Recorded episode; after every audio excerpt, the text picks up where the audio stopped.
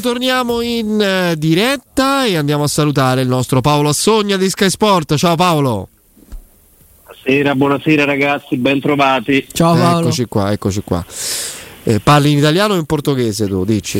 Il portoghese lo portoghese vado abbastanza bene, appunto però quello brasiliano Fede, che è diverso, è molto diverso, completamente diverso, perché i portoghesi parlano con la bocca chiusa, il brasiliano è una cantilena quasi musicale, no? Il brasiliano se loro parlano con la bocca chiusa, i portoghesi fesciata, come si dice, invece i brasiliani, invece soprattutto i carioca, quelli di Rio, hanno questa apertura che ti aiuta a comprendere, quindi quello brasiliano è molto più comprensibile. Infatti quello che ha detto Mourinho ho capito 60%, se parla un brasiliano capisco il 90%. Esattamente. Senti Paolo, ti ricordi i nostri collegamenti funesti, diciamo preoccupati prima di Roma-Milan e dopo, cioè questo 1 punto in 3 partite, dicevamo qui è una partenza handicap che non potrà non incidere, eccetera. Beh, è stata brava. Visto che hanno fatto Salernitana e Verona, no? Ciao Paolo. Sì, infatti, esattamente. Esattamente. Però ti dico, è stata brava la Roma a trovare la retta via, almeno con una certa continuità, e sono emersi, per quanto mi riguarda, limiti non previsti di tante altre squadre. Però Fede, abbiamo sempre parlato di campionato imperfetto al vertice, no? L'altro anno c'era il Napoli che aveva cancellato le sue imperfezioni, quest'anno l'Inter, quest'anno a pronostico, l'anno scorso per quanto mi riguarda non a pronostico, perché mi aspetto l'Inter quest'anno, non mi aspettavo il Napoli quest'anno, però sulle imperfezioni delle altre ne abbiamo sempre parlato, ragazzi, perché che la Roma sia in lotta Champions in questa Serie A, con questi 3-4 giocatori di livello internazionale, con 2 campioni, chi ce l'ha 2 campioni? La Juve c'ha 2 campioni, chi c'ha Rabiò? Secondo chi è? Chiesa mi viene da dire, Vlahović mi viene da dire, Danilo mi viene da dire, Bremer mi viene da dire. Campioni? No, però insomma. Guardate che la Juve è meglio di quello che pensate. E non c'hai coppe. Per me la Juve non è meglio Cesni, della Roma. Io sono d'accordissimo con Paolo. Se la Roma recupera certi giocatori non è mai superiore alla Roma con organico, anzi. Sì, Piero, perché io penso che dimmi tu, aiutami, Rugani, Gatti, McKenny, Miretti, Caviglia giocherebbero titolari nella Roma secondo te? No, probabilmente no, però non so. Sono attuali titolari della Juventus, sono nominati 5, se non nominati. Quindi Vlahović giocherebbe titolare nella Roma con Dybala, Lukaku? Per me no. Però Vlahović è buono, ragazzi, su. Sì, io ti dico, faresti cambio Vlahović Lukaku, mi rendo conto che la risposta di tutti i romanisti è no, però considerando anche l'età io un pensierino ce lo farei. Lascia perdere i romanisti, ma gli allenatori, Inzaghi, chiedi a Allegri se farebbe lo visto che l'ha cercato per 2 mesi Lukaku, ha cercato di venderlo Vlahović, vogliono Lukaku o Vlahović, lascia perdere noi, lascia perdere i tifosi che si affezionano giustamente sottolineo. Comunque andiamo avanti, quali sono le altre squadre perfette di questo campionato? Il Milan non mi pare, no? Milan ci ha avuto un iter proprio drammatico a livello di infortuni. Si sono fermati Leao e Teo Hernandez, tra l'altro, perché noi ragazzi ci possiamo divertire, io qui sto con Mourinho, sto con Allegri, ci possiamo divertire tanto a mettere la tattica soprattutto, ma poi al Milan gli levi Teo Hernandez e gli levi Leao e gli hai tolto tutto, possiamo poi divertirci a evidenziare, ed è stato bravo Pioli in questi anni alle alchimie tattiche di Pioli, poi però dà il pallone a Leao e si inventa quello che si inventa. Quindi, detto questo, perché ho fatto tutto questo ragionamento? Perché secondo me che la Roma sta là è normale, Fede, era normale. No, però ho dovuto recuperare parecchio questo. Sì, però adesso però dobbiamo aspettare il 7 gennaio, la fine del girone d'andata, perché adesso conoscerete a memoria il calendario della Roma e secondo me una versione definitiva della Roma di quest'anno in campionato la potremo dare dopo che avrà incontrato Fiorentina, Bologna, Napoli, Juventus e Atalanta. Sono queste le prossime partite. Esattamente. E ti ha sorpreso vedere, così entriamo nello specifico del, anche così sviluppando i nostri ragionamenti in base al match che abbiamo brillantemente superato, insomma, ti ha sorpreso vedere un Dybala così performante alla terza partita? Giocate tutte e tre sostanzialmente? No, non mi è sorpreso perché c'ha la fiducia dell'ambiente, sta lavorando tanto in squadra, in gruppo e anche da solo. Come saprete si è fatto costruire una palestra dentro casa. Quindi no, non mi sorprende. Smalling che si è fatto costruire dentro casa, per curiosità, un orto botanico, una, che ne so io, sono curioso, devo dire, la casa delle bambole, cioè, non mi sorprende perché giovane, la donna di Dybala che si è fatta costruire, no, vabbè, dai, lascia perdere, lascia sta. Però non ti sorprende, cioè, no, non mi sorprende anche perché il ragazzo è astuto, il campione è maturo e sa gestire le sue corse, sa dove andarsi a prendere il pallone. L'avete visto nelle ultime partite, Udinese, Sassuolo, come svariava la sua posizione per andarsi a prendere il pallone, qualche volta si abbassa, qualche volta si allarga, qualche volta si allontana dalla porta, qualche volta arriva all'improvviso, ogni tanto si ferma e gestisce un po' i 90 minuti, quindi non mi sorprende assolutamente perché il campione è maturo e soprattutto c'ha un allenatore, un ambiente che credono ciecamente in lui e quindi può gestirsi assolutamente durante i 90 minuti. Al di là delle mie battute, sì, io invece un po' sorpreso dalla qualità, tra l'altro in crescendo, di Dybala delle tre partite in una settimana. Io un po' sorpreso sono rimasto, perché sono suggestionato dai precedenti, condizionato da tutto quello che è successo in passato. Lui la terza partita è quella che fa meglio, tra l'altro risultato assolutamente decisivo, perché è vero che il gol della vittoria lo diamo a Christensen, ma il gol fa Dybala col colpo di tacco. Io credo Piero che sia, credo che stia anche beneficiando di una evoluzione della Roma, niente di eccezionale, per carità ragazzi, il cammino è lungo in questo senso ancora, però io in alcuni pezzi di Roma Udinese, in alcune parti di Roma Sassuolo sto vedendo un'evoluzione, un giro palla più convincente, più rapido, più veloce. Sto vedendo per esempio i centrali difensivi che oltre a passarsi la palla fra di loro prendono qualche iniziativa. È molto significativa in questo senso l'azione di Llorente a Ginevra, no? Per il gol di Lukaku, come è stato bravo a rompere la linea, a fare un lavoro da centrocampista, ma al di là di come è finita la partita, chiaramente poi, quindi anche un po' più di coraggio da parte di Indica nei passaggi in verticale. Secondo me Dybala sta beneficiando anche di questi piccoli, leggeri ma evidenti per quanto mi riguarda miglioramenti in fase di possesso palla. Anche le percentuali di possesso, per quanto possono essere utili, che poi non servono a niente, dipende dove lo fai il possesso e come lo fai, però insomma io sto vedendo comunque una piccola evoluzione che secondo me porta dei benefici a Paolo Dybala, perché lui ha bisogno di palleggio per esaltarsi, no? Ma poi stavamo parlando del giocatore che è chiave da Roma. Se Dybala delle prossime 24 partite di campionato che restano me ne fa 20 da Dybala, a Roma arriva terza, manco quarta, arriva terza. Sì, anche Lukaku è chiave, è un giocatore per chiave. Me Dybala di più. Non voglio togliere nulla a Lukaku, di cui sono un estimatore dai tempi dell'Anderlecht. Io l'avrei preso quando stava all'Anderlecht per come mi piaceva il giocatore, ma la diversità di Dybala, la capacità di sparigliare che c'ha Dybala non ce l'ha nessuno.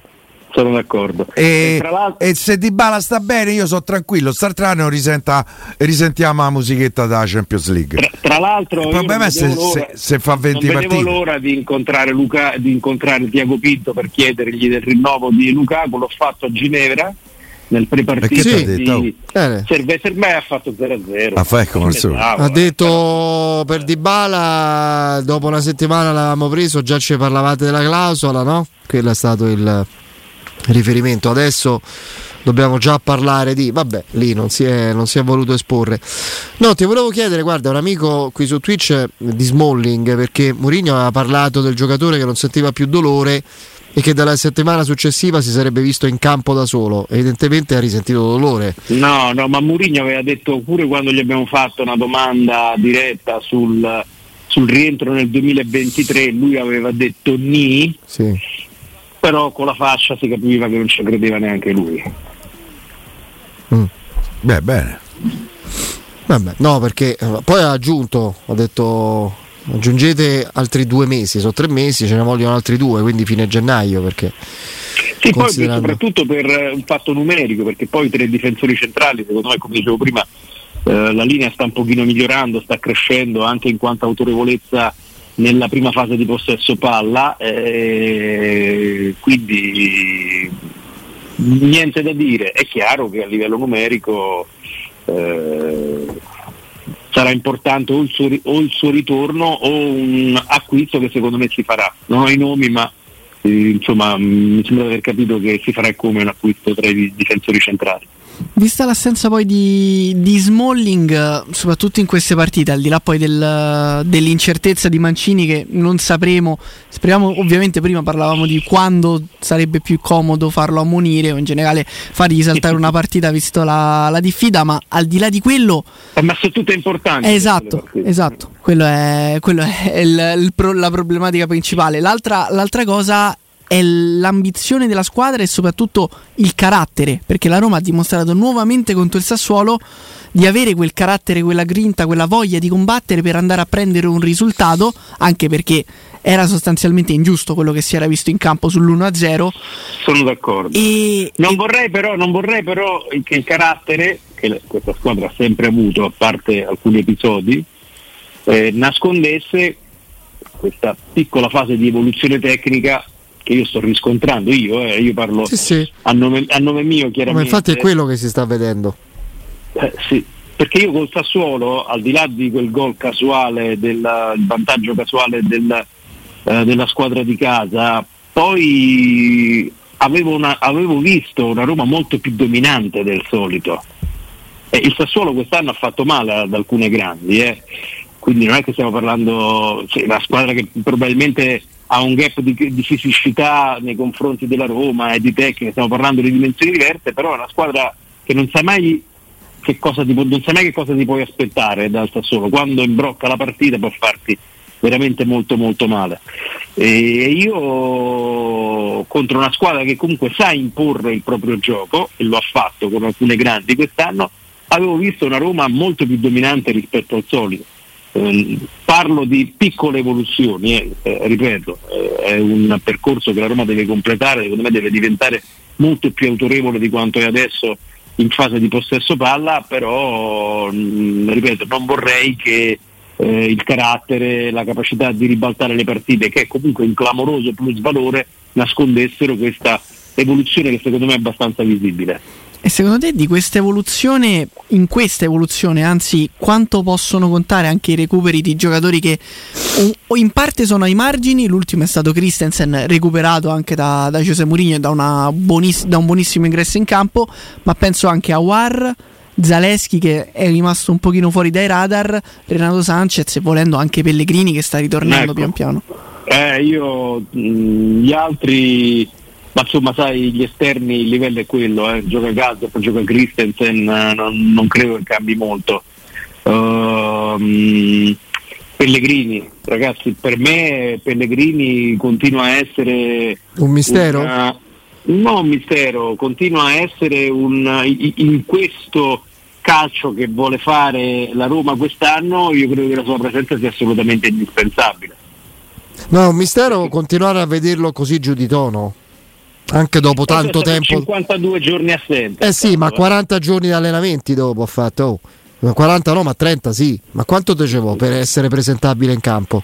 Peraltro io penso che con uno come lui dobbiamo anche essere esigenti, perché lui secondo me è un grande calciatore e quindi veramente se dovesse tornare ai suoi livelli, io non dico ai livelli di 2 anni fa, perché poi comunque la presenza di Dybala a lui gli ha un pochino ha un pochino rimesso in discussione il suo ruolo, che si sposta un po' più dalla parte del gregariato, mentre nell'anno della Conference, prima dell'arrivo di Dybala, lui era proprio, come dire, il centro gravitazionale del calcio, della fase offensiva della Roma. Adesso, ripeto, si è vestito in maniera matura di questi panni più di gregario, sta segnando meno, sta tirando meno in porta, però io credo che la sua visione di gioco, il suo respiro, la sua capacità di connettere con il suo passo tutti i reparti continua a essere una presenza assolutamente indispensabile, non ho dubbi su questo io. Quindi quando Mourinho si era riferito a giocatori che aveva visto non connessi con l'esigenza della partita, che erano entrati non dando quello che dovevano, non ce l'aveva con Pellegrini? Non lo so, occhio e croce. C'è stato un totonomi, io non partecipo, sì. Non ho certezza, posso avere dei sospetti. Poi quando ero io a fine partita con lui, quando ha fatto sta accusa pesante nel dopo Servette, io l'ho interrotto per nominarmi Awar, sì. Esatto, lui ovviamente è andato per la sua strada, non mi ha risposto, io ci ho provato, però l'ex Lione mi sembra il principale indiziato di questo ragionamento fatto da Giuseppe Mourinho. Gli ha chiesto già tempo fa, in maniera diretta come fa lui, un'evoluzione che Awar tarda a mettere in piedi. No, c'è un'involuzione anche rispetto all'inizio. Sì. Cioè sta andando peggio, non trova va piano, fatica a capire il calcio italiano, va piano. A me fatica ancora di più a capire la Roma. Io ho la sensazione che la Roma non sia la squadra per Aguar, almeno per come è strutturata in questa stagione. Ma e lui, perché, Piero?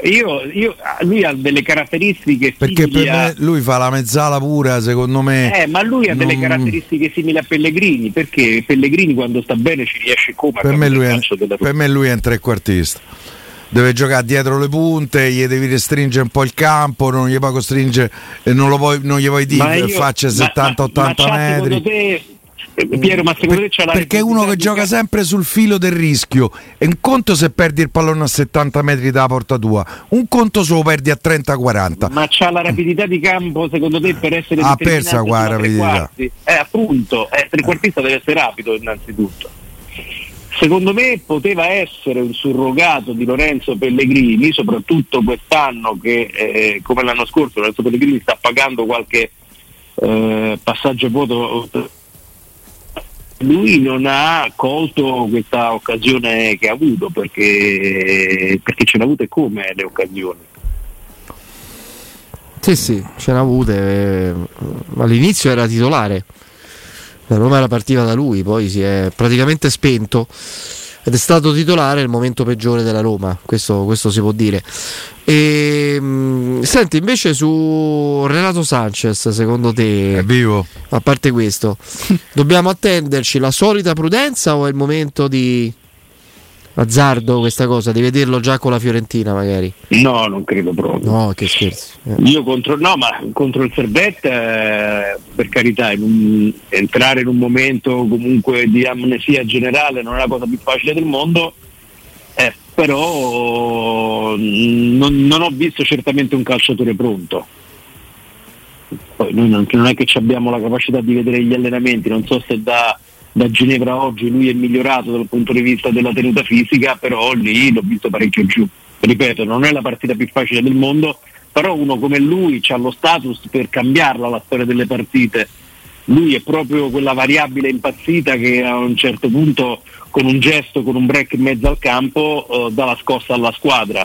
È stato preso per questo, è una sua caratteristica, e io la scossa non l'ho vista proprio. No, non dubbio. Per me lo fa giocare titolare contro i sceriffi. Sì. È un po' la partita da... Anche, e lo dia in campo finché morte non ci separi, mi viene da dire. Vediamo che succede. Può essere effettivamente la partita delle seconde chance. Tanto quella partita, secondo me i giocatori della Roma quando entreranno dal turno ci saranno le pinne al posto di scarpini, ma non perché piove, perché è una partita che Mourinho ci ha fatto capire che sostanzialmente conterà zero. A Roma è seconda e arriverà seconda. Poi se da Praga dovesse arrivare che il Servette è diventato il Santos de Pelé, gli fa 3 gol, probabilmente le cose cambiano, però dubito che questo succederà. E quella è una partita in cui tu dici vai, alzati e gioca finché ne hai. Vabbè, qui siamo sulle resurrezioni proprio, vabbè. E no, qui ironizzano pure, caro Paolo, non scherziamo con Renato Sanches, deve mantenere la media inferiore ai 50 minuti giocati al mese, incredibile, veramente un flop clamoroso. Io li capisco i tifosi su questi giocatori, però adesso mi concentrerei comunque su queste ultime 8 partite, la Roma ne ha vinte 6, Lukaku e Dybala sono diventate una coppia come tutto l'ambiente Roma auspicava e come tutti quanti ci aspettavamo. La difesa è riuscita ad andare oltre Smalling a centrocampo grazie alla crescita di Bove, alla tenuta di Cristante, comunque la struttura tiene. Sulle corsie, per carità, non ci sono campioni, ma c'è una possibilità di alternare giocatori comunque affidabili. E se tutto questo funziona, ovviamente mette la coppia che deve fare la differenza di Dybala-Lukaku in condizione di fare la differenza, e questo sta accadendo in Serie A, non in Europa, come dire, modalità diametralmente opposta fino a quello che... Beh, in realtà anche gli anni scorsi il girone era sempre stato una mosceria, Sì, però adesso le chiacchiere stanno a zero, perché veramente da qui al 7 gennaio abbiamo prima elencato le partite che farà la Roma e avremo, secondo me, le risposte definitive sulla dimensione della Roma. E anche secondo me il 7 gennaio è una data fortemente simbolica, perché da allora in poi la proprietà comincerà a riflettere sul futuro di Giuseppe Mourinho. Perché secondo me già sta a riflettere, io ho impressione. Però dati alla mano, vedendo come la Roma avrà superato quelle partite lì, no? Che regalo si faranno a Natale? Gli regaleranno una Toyota. Dispendioso. La felpa nuova che è sold out ovunque. La fabbrica. Di certo il 7 gennaio avranno più elementi per valutare posizione di classifica. Dopo questo trittico si capirà se effettivamente la Roma per la prima volta da 5 anni a questa parte sarà in maniera reale nella corsa Champions, perché poi negli ultimi 5 anni ci siamo sempre, tra virgolette, divertiti a fare delle tabelle che ci rappresentavano un futuro che poi non si è mai concretizzato, di una possibile corsa al quarto posto che è sempre stata virtuale e mai reale. Secondo me il 7 gennaio avremo una risposta, perché se la Roma sarà nell'attuale situazione di classifica dopo aver incontrato queste squadre che dovrà incontrare da qui al 7, allora secondo me le cose cambiano, saremo un pezzo avanti. Vedremo. Soprattutto se Dybala rimane questo, se torna Lorenzo Pellegrini e la classifica è ancora questa, allora veramente dopo 5 anni si può ragionare in maniera seria sulla Champions, che lo ricordo non a voi ma ai telespettatori, ma magari non tutti sanno le regole della nuova Champions League, porterà veramente una valanga di soldi e segnerà la differenza tra chi c'è e chi non c'è a livello di ricavi. È così. Va bene Paolo, grazie. Ciao ragazzi, ciao Paolo.